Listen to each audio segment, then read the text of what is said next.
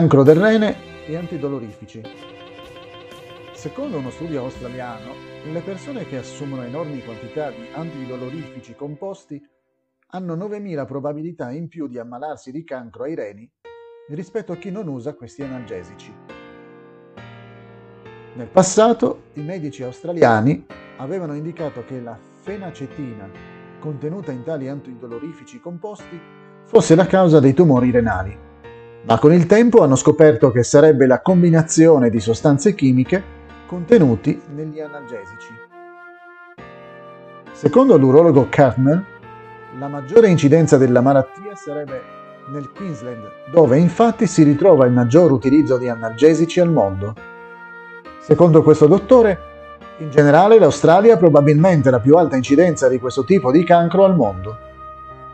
Oh, thank you.